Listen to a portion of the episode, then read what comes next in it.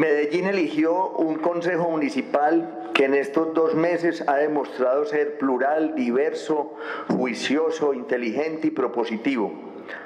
En este primer periodo de 2020 hemos desarrollado importantes debates para el ejercicio de control político.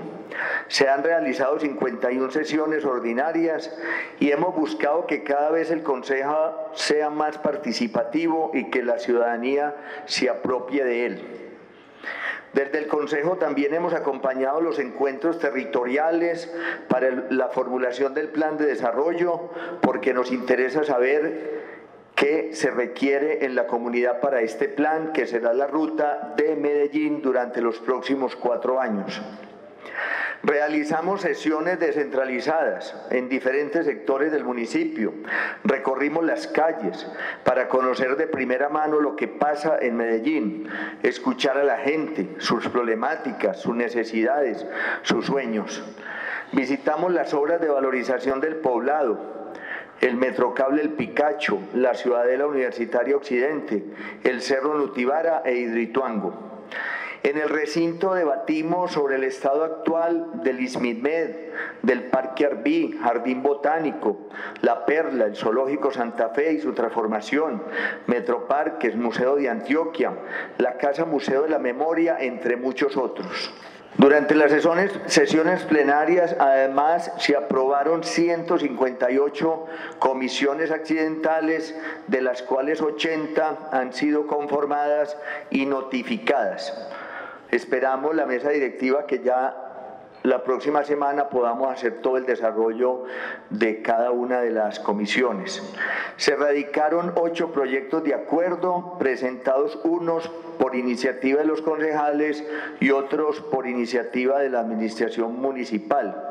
sobre educación postsecundaria, herramientas para la transparencia del servicio público, equidad de la mujer, movilidad sostenible y segura, expresiones del arte urbano, prohibición de los plásticos de un solo uso y la el último iniciativa Ah, no, política pública de economía circular también fue presentado un proyecto de acuerdo y la última que presentó la administración municipal en cabeza de nuestra secretaria de salud, que aquí está, es la iniciativa de la política pública de salud mental y drogadicción. Además de recibir en el recinto invitados de las diferentes secretarías y entidades descentralizadas del municipio, invitamos organizaciones nacionales e internacionales como la misión de verificación de las Naciones Unidas en Colombia y recibimos líderes de México y Bolivia para poner en común ideas de ciudad. Por otra parte, y en esta semana conformamos el Frente Parlamentario contra el Hambre, como una iniciativa conjunta entre el Consejo de Medellín y la Organización de las Naciones Unidas para la Alimentación y la Agricultura. Y elegimos a los representantes de las corporaciones para el Consejo Territorial de Paz con Paz como una estrategia en busca de avanzar en la construcción de una cultura de paz, reconciliación, convivencia y tolerancia.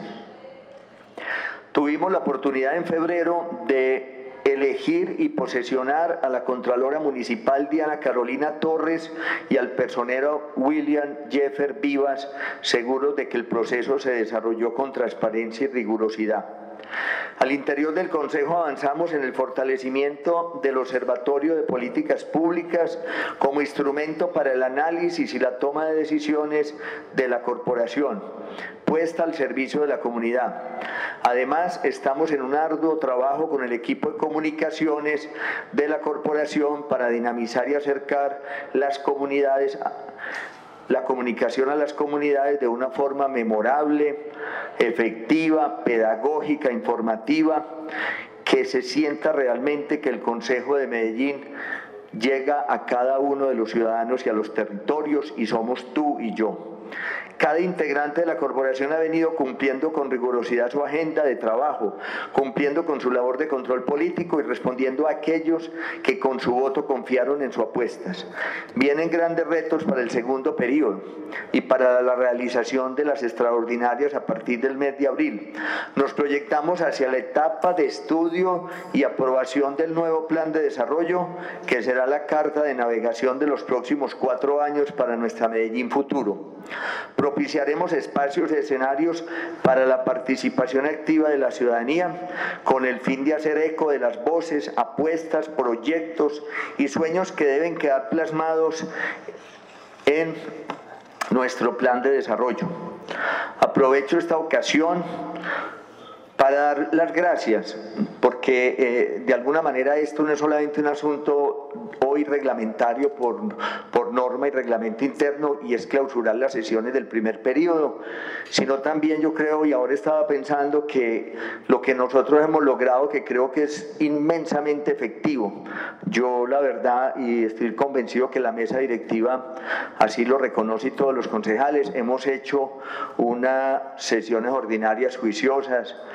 eh, diversas, hemos escuchado a la comunidad, tuvimos la oportunidad de tener debates tan importantes como el de, el de seguridad, el del tema de, del SMAD, la situación ambiental, la situación de salud, la infraestructura en materia educativa y de salud, los temas de desarrollo económico. Solo esta semana tuvimos la oportunidad de una discusión aquí, John Jaime, sobre la situación de salud mental y suicidio en la ciudad, temas que a veces estaban ocultos y que hoy los ponemos en la agenda pública, la situación de equidad de género, la situación de la seguridad y el hambre en la ciudad.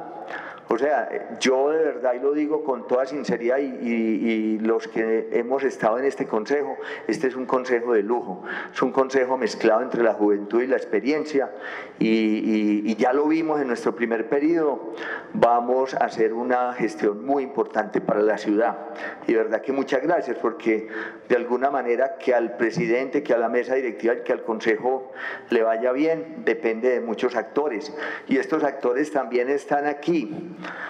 y por eso nos unimos a un agradecimiento a nuestro secretario, Jorge, al subsecretario, a Ruth, que con su hoy tan elegante que está y siempre tan dispuesta a ayudarnos. Un aplauso para Ruth de verdad que es una chica, a Melisa que nos ha ayudado también en el puente con la administración, a Joana, de, a las personas de oficios varios, a las secretarias, a las abogadas, al departamento de comunicación, a los conductores que nos ayudan a hacer nuestra tarea, a todos y cada uno, de verdad muchas gracias. Yo rescato también, porque hay que decirlo, la, la, comunicación, el respeto del gabinete municipal y la administración por los debates, la puntualidad, siempre la respuesta favorable al venir aquí, eh, eh, secretario, y, eso también hay que resaltarlo y hay que decirlo.